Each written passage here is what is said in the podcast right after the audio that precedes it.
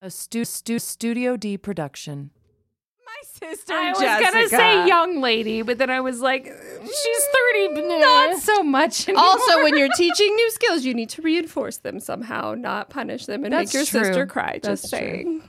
But you never forgot that. Not well, it wasn't real. I'm telling them. About a story that someone Jessie else did online. I just mean all of she the things punches. I did to you. She punches, sis. Punches. She punches. Punishes with punches. That's horrible. But is it accurate? Punches. A punisher. Punishes with punches. A punisher. A punisher. Oh, okay. Punisher. Now you punisher. Now you may stop. The last sit down. I want to tell you a story. A really weird and messed up story with murder and ghosts and gobbledygook. It's all really fucked up, so don't you be fooled. The lesson was just because you. It's effed up family story time. That's true, but you still. Hello, everyone. Welcome to Effed Up Family Storytime. I'm Salem. And I'm Jess. And I'm Cal. Woo! And we're here today recording. I just want to point this out, but we're recording episode 98. Wow. Who's going to be on 100? That's what we need to talk about. Not me, because I'm too damn busy. Damn it. Maybe we need to have all five of us on somehow. Ooh. Like 100th episode extravaganza. Yeah. Extravaganza. Yeah. I can probably make it work. We'll plan something special for the listeners. They'll be so excited. We'll make them a cake. I'll write you a song. How's that? Oh, there you go. Oh, we need 100th episode song. We made it to 100. It's our centennial. And maybe we'll do a giveaway for our 100th episode for our listener who writes into our email. Oh, there we go. Podcast we could do a giveaway. What would we give away? What do they have to write us? Someone needs to write in first. They have to share. They have to share like their best spooky story. Well, like we have to tell them to write in with something to be part of. That's fair. No, their email contents is give me a prize, bitch. I mean, I'm feeling like the money. If we get one, we'll be lucky. So I don't think it's going to be a competition. Hey, we've gotten listener email. Oh, recently. That's right. We did get a listener email. Yeah. Our listener wrote in with a suggestion for a story, which I thought was pretty interesting. So we got an email from Ellen P.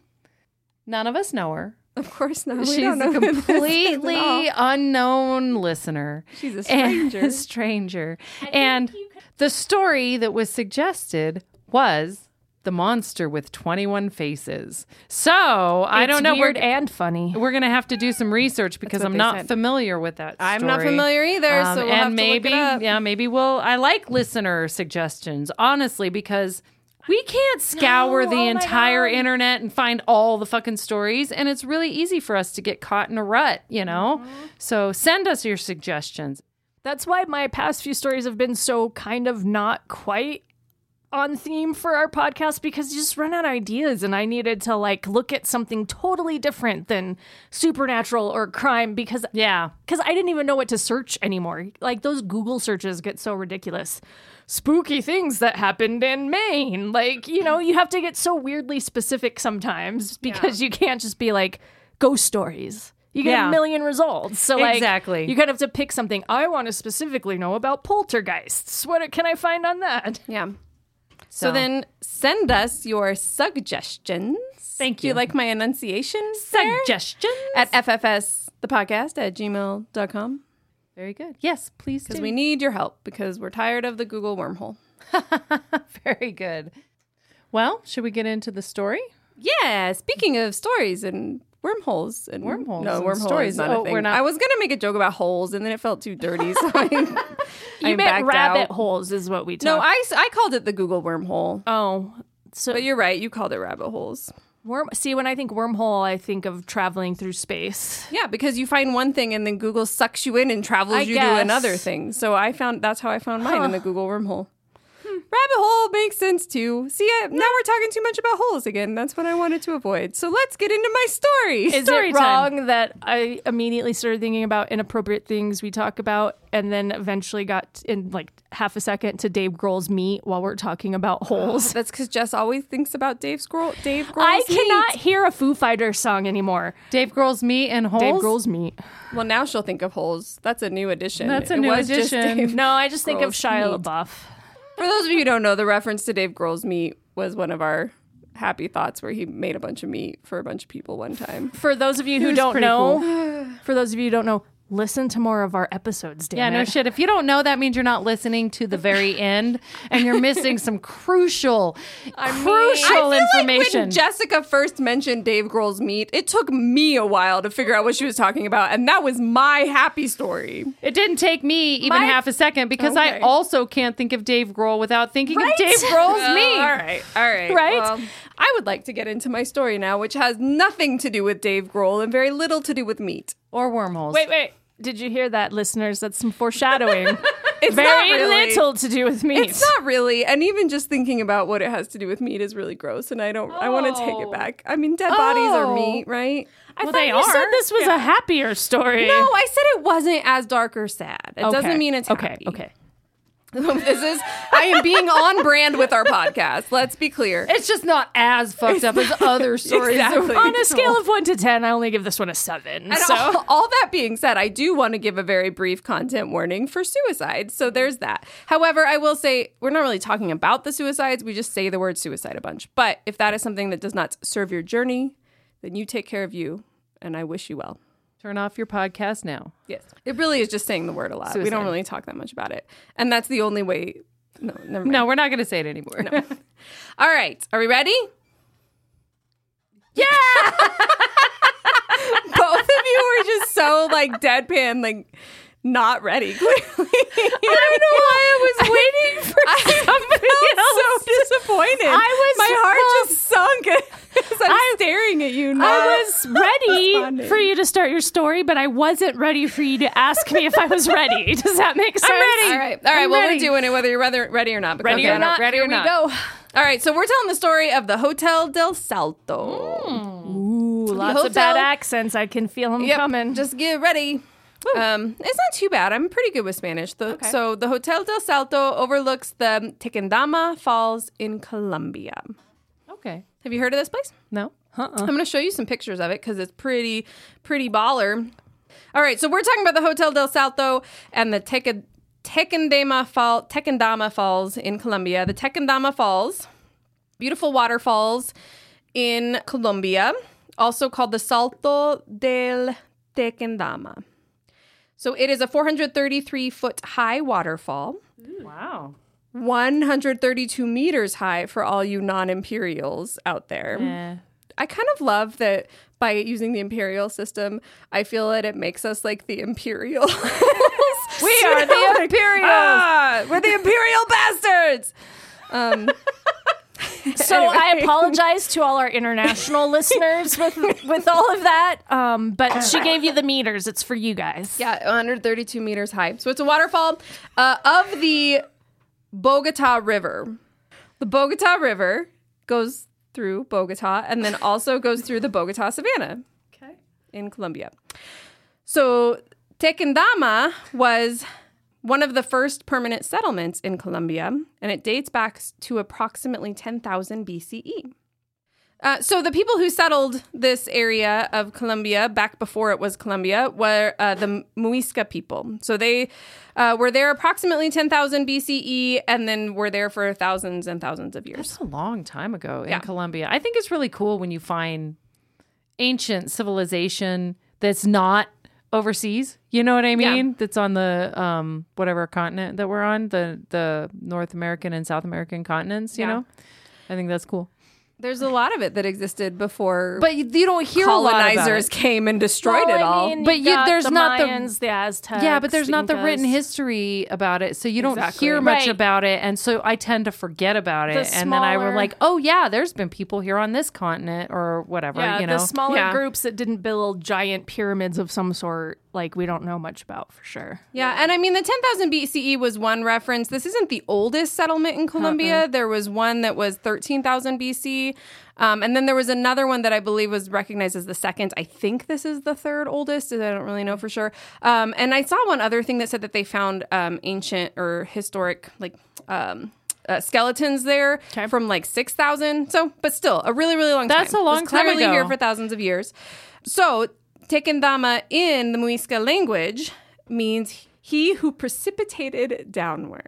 Okay, and I still don't really know what that means. Well, because it's down. The falls, right? Oh, so there are these waterfalls there. So clearly, the falls at Tequendama have been like were like a large part of the area, and they were named.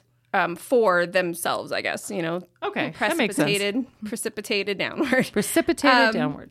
So they've always been a very sacred place to the Muisca people. So they're actually included in a variety of their creation myths.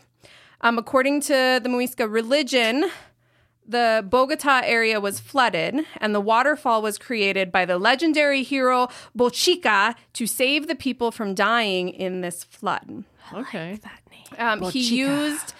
his staff to break the rock and release the water that covered the Bogota Savannah, and it allowed these waterfalls to then be formed and fall down below. What a nice guy. So these people lived in this region for thousands of years, happily, theoretically. And then in 1537, the Spanish conquistadors came to the Muisca territories. Boo. You can imagine how this goes. Dicked it all up. It's the first effed up part of our story. So from 1537 to 1540, they basically moved through the territories and conquered all the peoples. Interestingly, the Muisca were much more organized than some of the other indigenous peoples that the conquistadors had already encountered. So they had organized themselves into a confederation formed of two smaller confederations. They had the Zipa and the Zaque. And then they had a variety of smaller states that made up this large confederation. And the Muisca Confederation was thought to be one of the biggest and best organized confederations of tribes on the South American continent. Wow. Like ever. That's pretty cool. And despite this, the Spaniards still killed them all. Well, they were assholes. Yeah. So the Spaniards had little trouble conquering all these people. They actually took advantage of the rivalry between those two smaller confederations, the Zipa and the Zaque, even though they were working together under a larger confederation. So like our American government right now. I mean, maybe there are some parallels there. Yeah. So they kind of took advantage of that rivalry, and then it was in 1539 and 1540 that the last Muisca sovereigns were executed. So this entire people was destroyed. They were annihilated. Yeah. As was most of the indigenous population. Yeah, absolutely. It's so sad. And Spanish conquistadors, but also the English colonizers. I mean, our entire continent and the South American continent is built on the bodies of indigenous peoples. Yeah, we know that. From all European countries, really. So basically, the Muisca people were essentially wiped out. Their population drastically decreased, and then the remaining Muisca people were just generally assimilated into the dominant culture. And so there are still some descendants living in Colombia now, but the numbers are pretty small. So, as you may imagine, these conquests brought much tragedy, a lot of mass death to this land. The Muisca people were overrun and subjected to rape, murder, and slavery. So the ties to this particular region and the Tequendama Falls, as the Spanish conquistadors were coming in and invading the land and, you know, really pillaging and destroying this entire people, some Muisca people wanted to avoid the fate of being murdered or raped or brought into slavery by the Spaniards, and they chose instead to jump into the Salto de Tequendama instead of you know, being caught, captured, killed.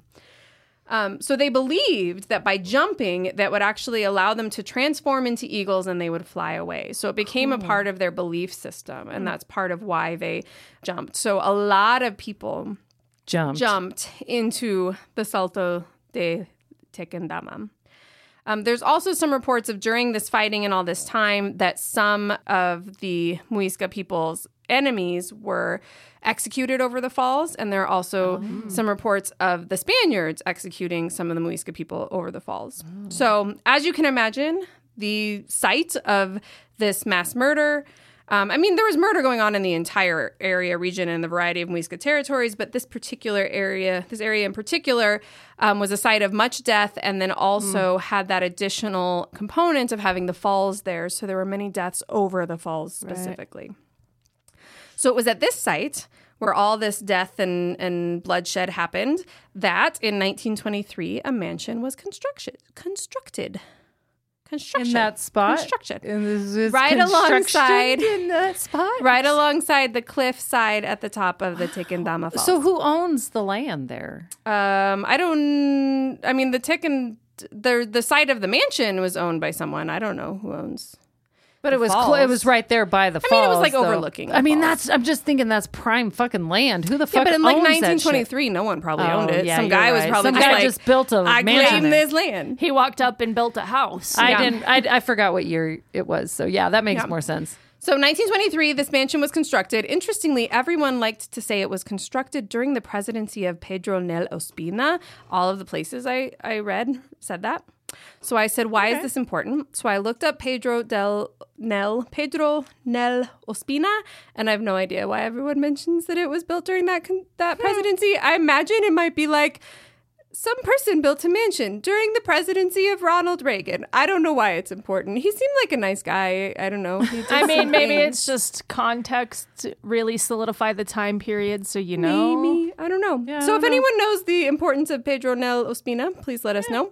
Otherwise, I think that a lot of people just kind of regurgitate the same story. Right. Like a lot of the English versions of this that I was reading just kind of regurgitate the same story. So that ended up in there, and everyone just keeps saying it.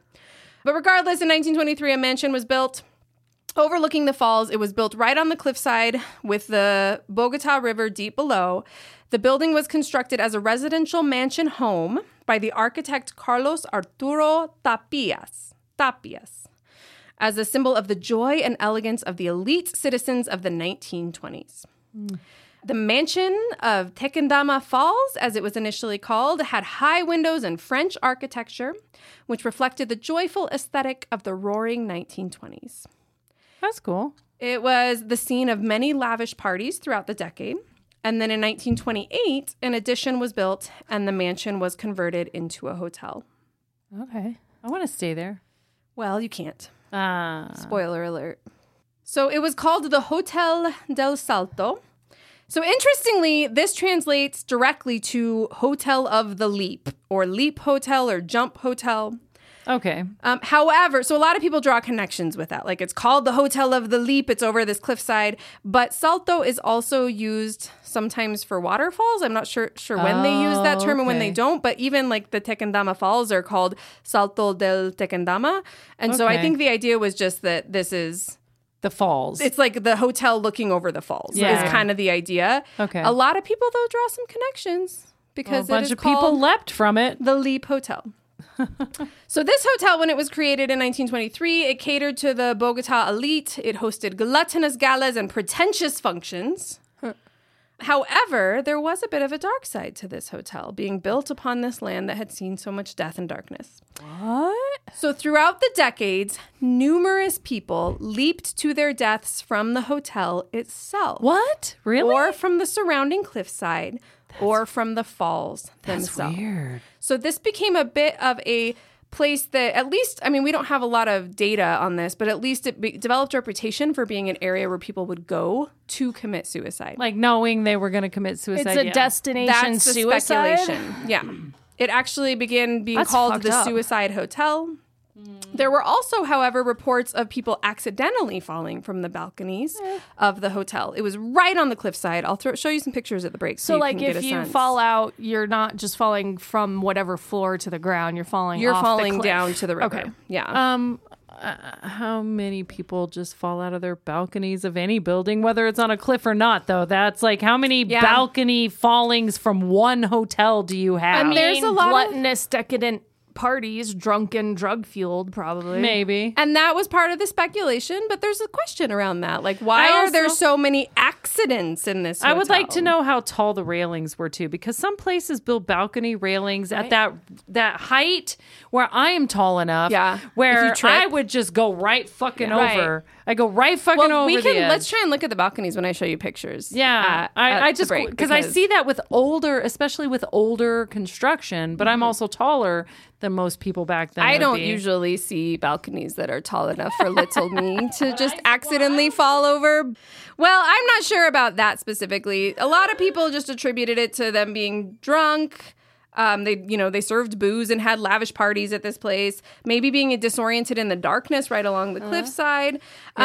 But it's still a little weird. People falling repeatedly off balconies.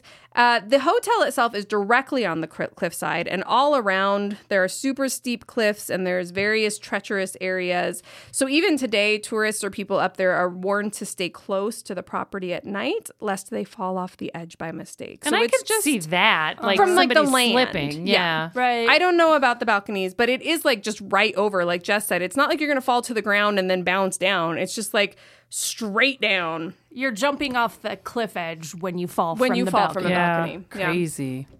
You may not know the answer to this, but I don't know how far down the cliff is. You probably said, but are they able to rescue the bodies, or are they unattainable? Are they in the river? I don't know the answer to that. I imagine based on some things we'll talk about after the break in terms of just their. I mean, this is very different. I was going to say their treatment of the land, which is not the same as treatment of the bodies. But, like, I don't know. I wouldn't be surprised if they weren't able to get them out. But maybe there's a way down there. I don't know. Right. I don't know the answer to that.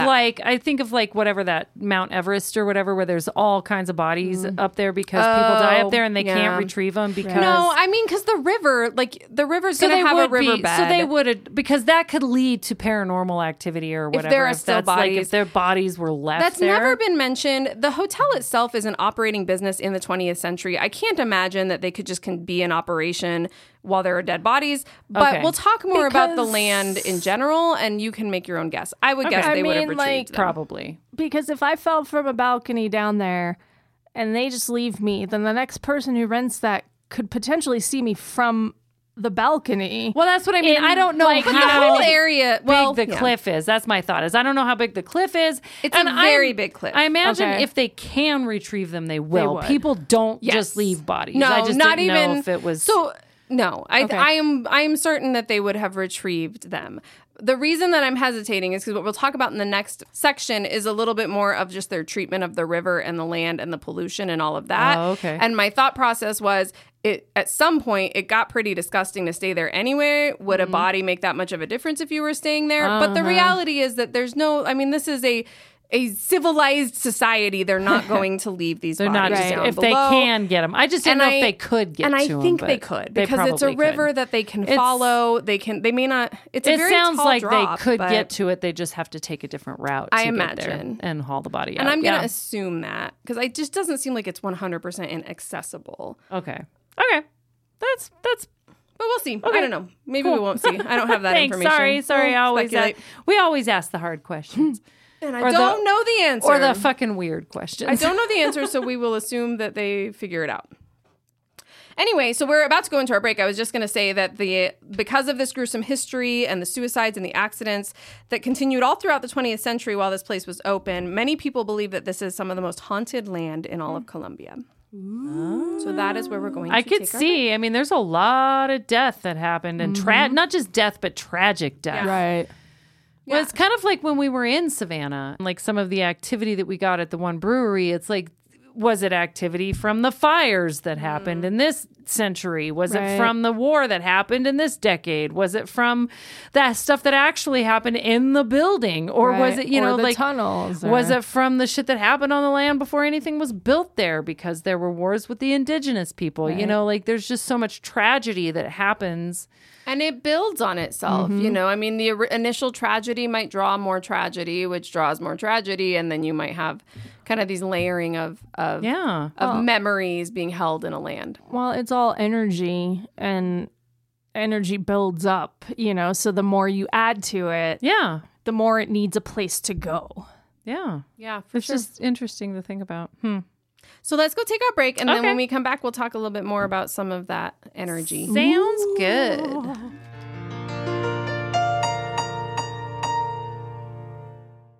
Hey, little shemmies. Thanks for tuning in. While we were on our break, I just wanted to let you guys know how you can get a hold of us if you wanted to send us an email with your spooky stories. I'm still waiting for you to tell me those so I could tell them to you. Our email is ffsthepodcast@gmail.com. We'd also love to hear from you on the various social media sites. We're FFS the Podcast on Instagram and on Twitter and on Facebook. You can find us at EFFED Up Storytime. We'd love to hear from you. Thanks for tuning in. We love you, shemmies. And back to the show. Oh, in it. Okay. All right. We are back from break. Drinking our smoothies. We're going to smooth right into this effed up episode. That's good. That's a smooth segue. We're going to drink our creamy smoothies, and we're going to cream right into the second half of our episode. I'm going to Vermont. I'm going to Vermont in October, and they have something in Vermont called the Creamy. And it's a maple, like, soft serve, basically. Weird. But I'm actually really excited to have a creamy. But it just feels weird when dirty. You say it. All right. Well, should we get into our story? Yeah. Well, then let's just. Oh, you know what we didn't do? What didn't we do? I do need your internet because I was going to show you pictures.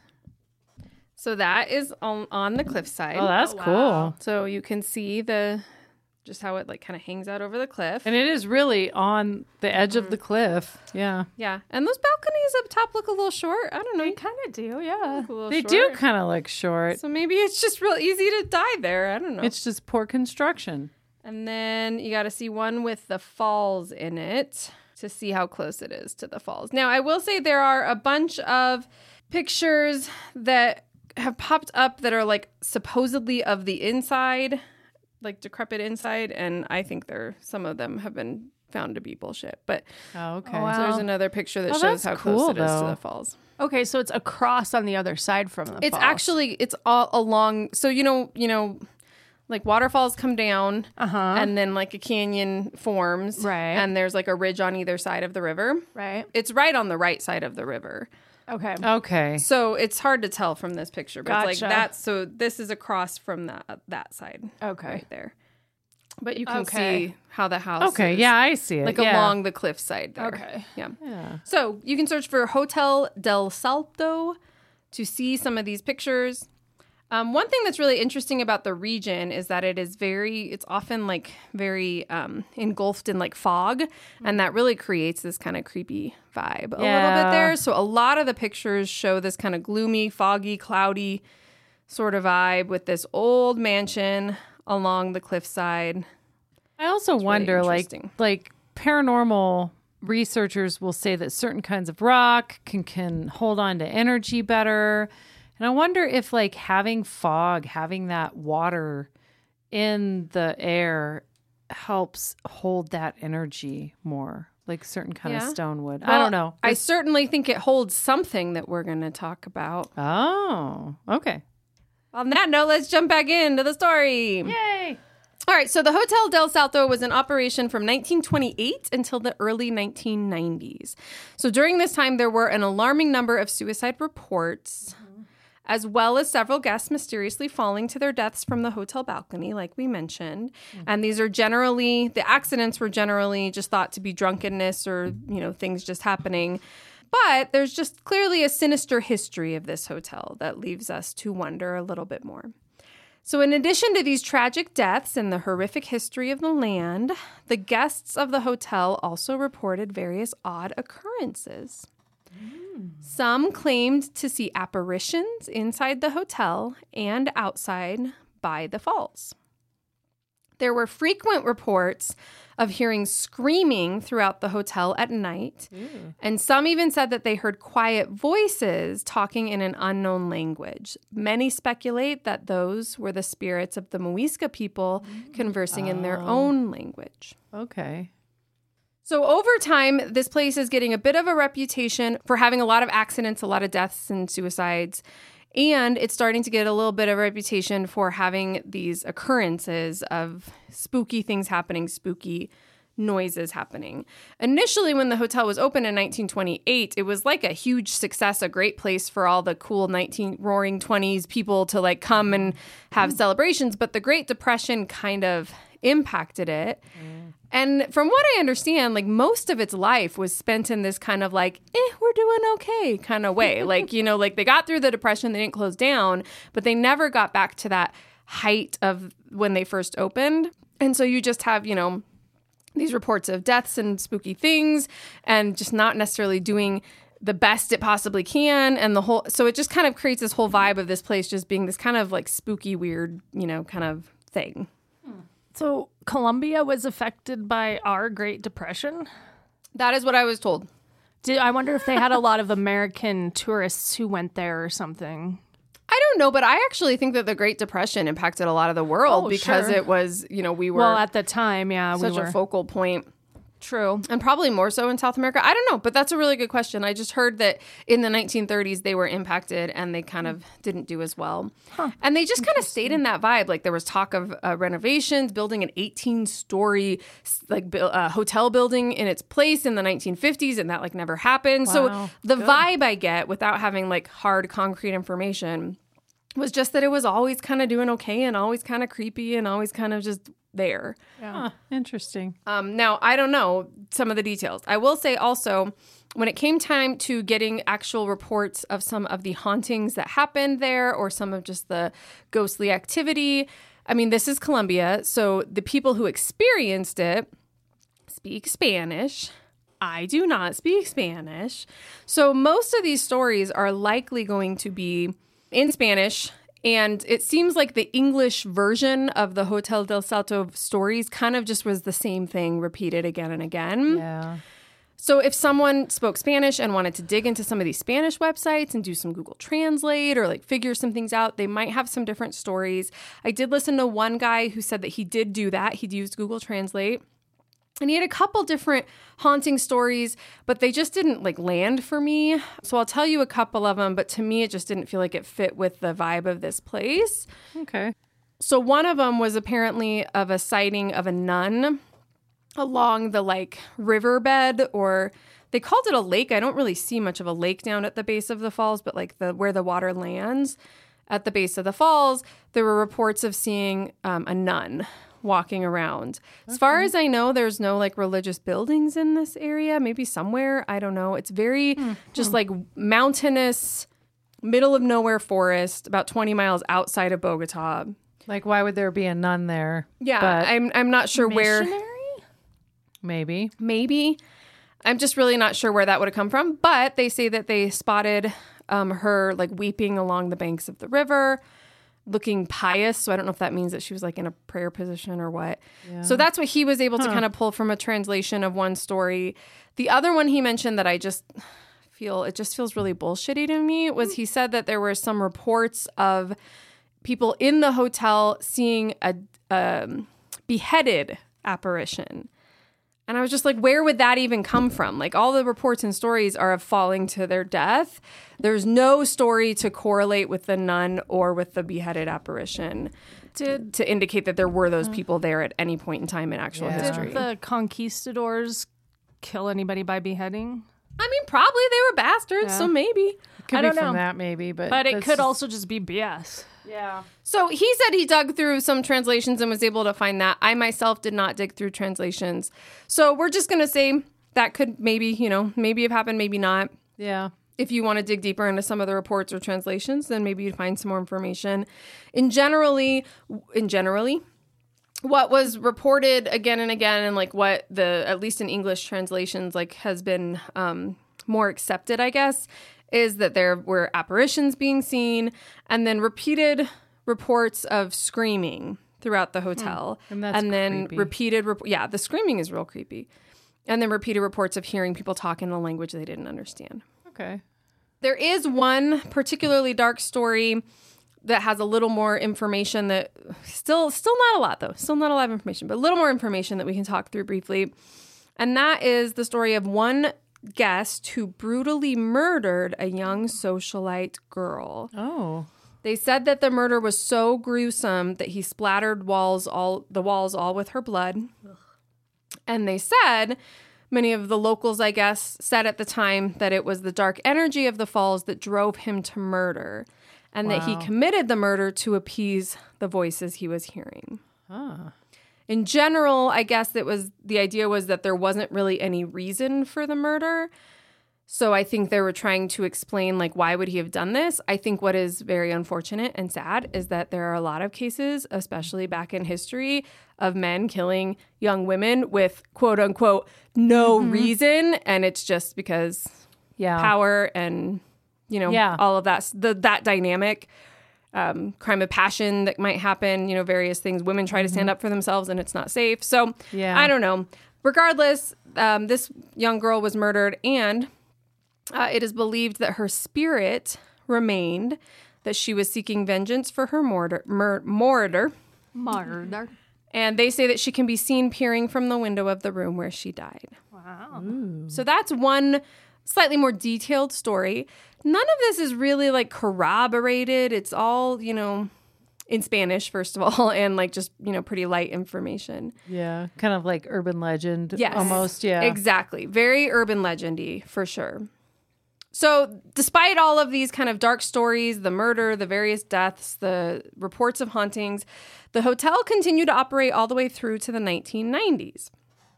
However, throughout the 20th century, we had the other effed up thing happening that was not spiritual at all. And that was that the Bogota River and the Tequendama Falls became heavily contaminated. Oh. And the area around the hotel was greatly impacted by the pollution. Mm, that sucks. So the river is currently considered to be one of the most contaminated in the world. Wow. The water in this river is so toxic that in some places no life can even survive. Really? That's so sad. Here's a quote from, I believe this was from a little bit back in the day, but it says, the Tequendama Falls has the dubious honor of being the largest wastewater falls in the world. Oh. Liquid wastes from the city are flushed, untreated, into the Bogota River at the lower edge of the Savannah, a few kilometers upstream of the Tequendama Falls. And then downstream from Bogota, the river is just filled with sewage. Oh, so it just comes from the city? They just don't have... I think from Bogota, because it's downstream of Bogota that the They don't have a sewer system then. Or didn't throughout most of the 20th century. I believe they're now trying to rectify this issue, but through most of the 20th century, they did not have any of that. Wow, okay. So you have this hotel sitting on the top of the cliff with this contamination happening around it. So the original foundation became damaged as a part of the contamination from the water, like seeping into the ground and different things. And the river put off just an awful smell. Ew. And so that is also when the fog that I mentioned earlier, like if it's very foggy in that area and the moisture is just heavily polluted, Ew. It's just going to pick up that pollution into the air. Oh, gross. So wear a hazmat suit if you want to explore the Hotel del Salto. Pretty much. So you can imagine that this would also kind of lend to the creepy vibes of the place. Right. Yeah. This, like, not necessarily a thriving hotel, and it's on the cliffside of this, like, murder site and mass murder site from history and multiple suicides, and it just smells really gross. And if you walk around there, you might catch something. You might get sick, or you might slip and fall to your death. So that's the vibe of this place. Let's go. And this is what it was like as it's leading into the 1990s. And so all of that, like the pollution, the damage, coupled with the frequent police investigations due to all the deaths at the falls and all of the reports of hauntings, the business was just decreasing. Like, people were just less and less interested of going there. And the hotel eventually closed, I think, about 1992. They say early 90s. And then one thing I read said 1992. Okay. And it was at that point that the hotel sat abandoned for more than 2 decades. Wow. So 1990s, what? Go ahead. So it's abandoned still, though, right? So more than 2 decades it sat abandoned. After it closed in the 1990s, reports of hauntings continued. While the hotel was completely empty, there were still tales of a loud cry emanating from within the building at night. Who is there to hear it? Locals. There's not really anything there, but like locals who are around, who drive the road. Okay, who are maybe hiking up there to explore the building. I guess I just was thinking they wouldn't go to poop fog land if they were locals. I mean, I think the reality is that the whole area is heavily polluted, so locals have to deal with it. Just probably. Kind of their life a little more. Okay, but there are people in that area. I was thinking of this as kind of isolated, but there are people around there that are close enough that they might hear noises coming from it. Or they might be going through. I do think you're right to think of it as a very isolated area. It's like up in the mountains, but we're also talking about 2 decades, and I think that's part of why we don't have a lot of like concrete stories. Because these are just like the local urban legend-y things happening in the community in Spanish, being told in Spanish over the period of decades. So I don't know that it could have been like once a year someone happened to be walking through there and heard something. It could have been less than that over 20 years. I'm sure it's a landmark that the communities around are familiar with. And so people might hike up in that area to just look at it or and to see the falls. If you're living in poop fog everywhere you go, it's not really going to make a difference. As I was listening to the story from the beginning, though, in my mind, it was like hours away from anything else. Like, you know what I mean? Like, you had to want to go there if you were going to go there. I think there is truth to that and not truth, because it's only about 20 miles outside of Bogota. See, I was way off then. But it is mountainous. And so this is actually another thing, though, to mention is that the road leading up to the hotel and the road in the area is a mountainous road. Okay. So it is not necessarily like a lovely, I don't know if it's paved or not, but it has been the site of multiple mudslides or accidents.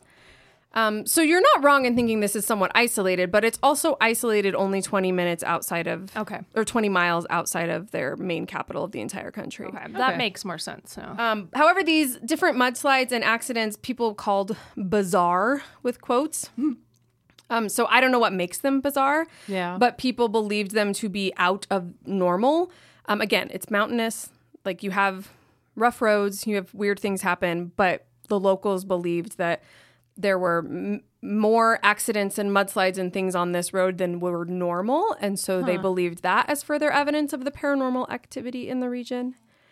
Okay. And then many locals also say that while there are a lot of claims of weird things in the hotel, that it's the falls themselves that are more haunted and the region that is more haunted. Which would make sense. Mm-hmm.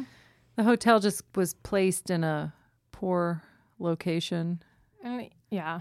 So for 20-ish years, more than 20 years, this place sat empty and abandoned, and it looked the way that it looked when I showed you those pictures. So most of the pictures you find online are going to be during that time when it was abandoned, because then people kind of developed an interest for it. And they got a few ghost hunters going up to check it out and, that sort of thing. People were interested in it for that story. And it's a beautiful view of the falls and those sorts of things. So people would still go up there.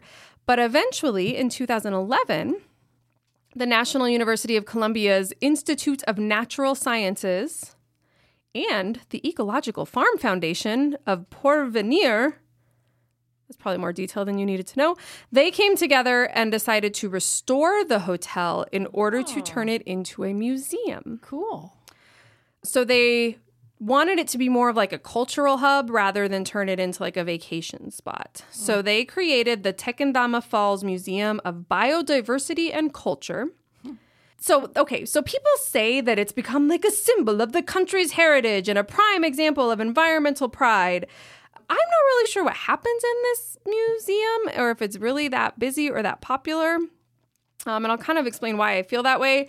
But regardless, they created this museum. People were very proud of it. In 2013, it opened its first exhibit, which was Caverns, Ecosystems of the Subterranean World.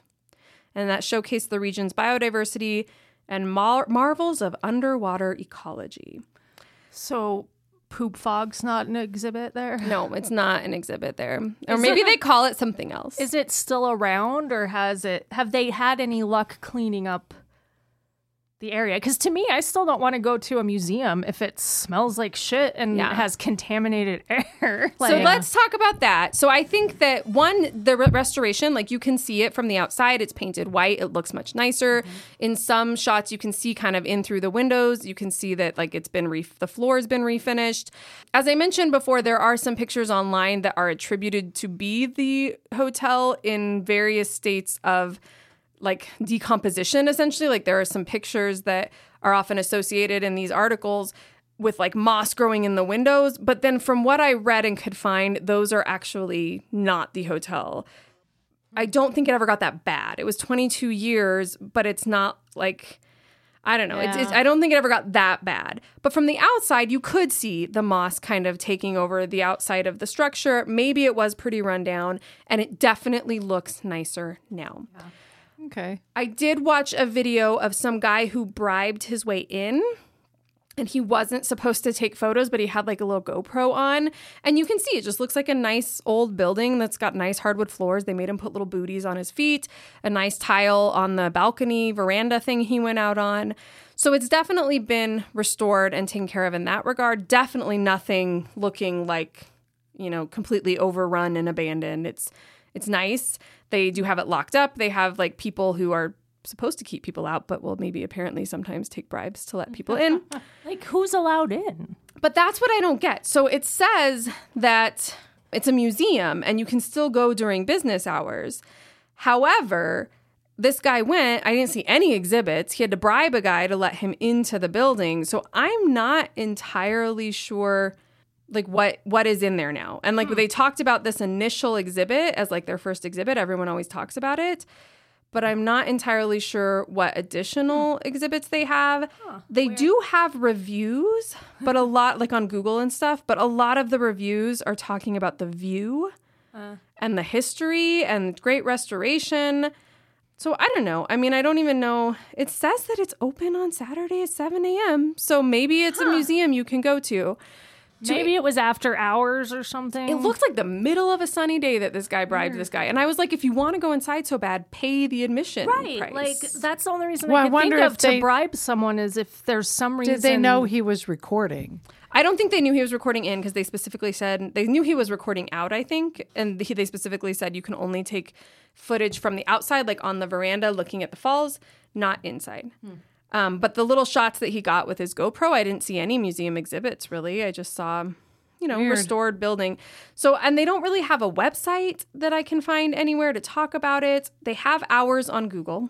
It says it closes soon. So we have to go. So maybe we have to go. To answer Jessica's question. Bring some respirators. Yeah. To answer Jessica's question, they have done a lot of work on the river in general in Colombia to try and bring it up. However, some people still say when the wind blows the right way, it can smell pretty gross. Still believed to be pretty polluted. I think that if it was super foggy, I may not want to go breathing deep. But on a sunny day, maybe it's not that big of a deal. So they do apparently have a business that gets stuff. So we can go if we want to go to Colombia. All right. And then the last thing I'll say is that in all of the people, like ever since it became a museum, I don't really have, there was one place that said something about the restoration process, like kicked up some activity as it often does. No real concrete examples on what that was. And since then, I don't really have any recent reports of activity. It's really, I think, just fallen into that urban legend like vibe of just like everyone talks about it. It's a very, very dark, a place that has seen a lot of dark history.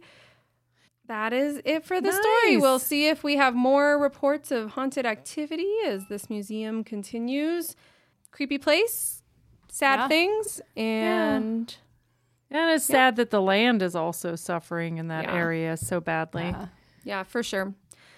But it's interesting, and it definitely, if you want to get in the Halloween spirit, just Google it and look at some of the spooky pictures of the fog looking over the falls. It definitely just looks pretty creepy and can get you in that mood. You don't have to think about the fact that it's poop fog. You don't have to think about that at all. No, it's not poop fog if you're not breathing it in. Exactly. If it's in a picture, it's just fog. Just fog. Yeah. Anyway, well, that was an effed up story, Kelly. Now it's time for something not effed up. One thing doesn't suck. One thing doesn't suck. Yeah, just one thing. I've been so anxious. Why do I always have to be the one to do it, by the way? You don't always, are the one that does it. You don't always have to. Because everybody looks at me after they sing the first If you're part. Not here, someone else does it. But my thing is I never do it. So I was getting really anxious because I was like, it's time to do it. Both these last two times when it's only been the three of us. I was like, it's time to do it. So I start trying and then I don't do it well. I don't usually do it either. It's usually Belle. Belle and it was you because you just did it. You just always did it. Yeah, that was your thing. You just always did it. You brought this on yourself, Jessica. I recall one incident where somebody went, things that don't suck. And I responded with a, things that don't suck out of fun. And then it never went away. That was it. And then you just kept doing it. That's your origin story, Jess. No, because Belle would then do it and look at me. That's it. That's all it took.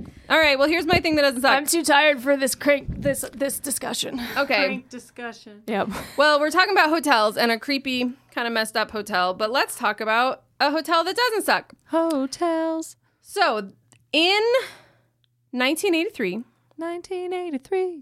Tim and Melinda O'Brien got married. And they, on their honeymoon, they went to the Mühlebach Radisson. The Radisson Mühlebach. It sounds really exotic, but it's in Kansas City, and I just can't pronounce it. What the hell? So they went to the Radisson in Kansas City for their honeymoon.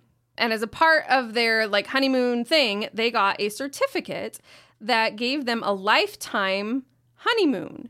Anytime that they stayed at the Radisson Mühlebach in their anniversary month, their room rate would be the same as their original honeymoon rate. Wow. Oh my gosh, that's which so cool. Which was $38. Wow. Well, so, it was 1983, right? That's pretty fucking cool. So they tucked this into their like scrapbook, and now this year in 2023, they celebrated 40 years of marriage, and they were looking through their scrapbook, and they were like, wait a second, this gift certificate says anytime you stay during your anniversary month, it will be the same. For the rest of your life. Apparently, why haven't you fucking been using it every year? I don't know. So then they were like, I wonder if they'll still honor this. So they went back to the hotel, which isn't even a Radisson anymore. It is a Marriott now. Is it still the Mühlenbacher or whatever it was? It just says it's a Marriott. So I don't know. It's a Marriott in Kansas City. And they did. They honored the room rate, and they allowed him to stay in a comparable room. It wasn't the exact same room because they've had a lot of like upgrades to the space. Right. So they stayed in a comparable room in June for their anniversary at the Madison. Cool. So that is cool. Or Madison. The Marriott. That's what it is. I know. It took me a minute, too. I was like, is that the right name? So just kind of cool that the Marriott honored a gift certificate from an entirely different chain. But they probably were like, this one time we'll do it, but you don't next year, get lifetime yet. I mean, like, who's going to turn away an elderly couple who's been married for 40 years that has this honeymoon gift certificate? I can't. I mean, they're not that old. 40 years isn't that long. But it's a 40-year anniversary. Yeah, they're in their, like, 60s. Yeah. Depending on when they got married. Yeah. But I'm not saying that they're old, but it's like a big momentous thing. Like, it's like if mom and dad walked in on their 40th and they're like, no. Who would refuse mom if she had a coupon and was telling you what mom was right or wrong? Mom would not let them. They might mom refuse would get her super once. Salty. Let's wrap up our episode. Yeah, I think that's it. We're done. Woo! Yay, mom. All I know is if I need something fixed, I'll call mom. She'll take it.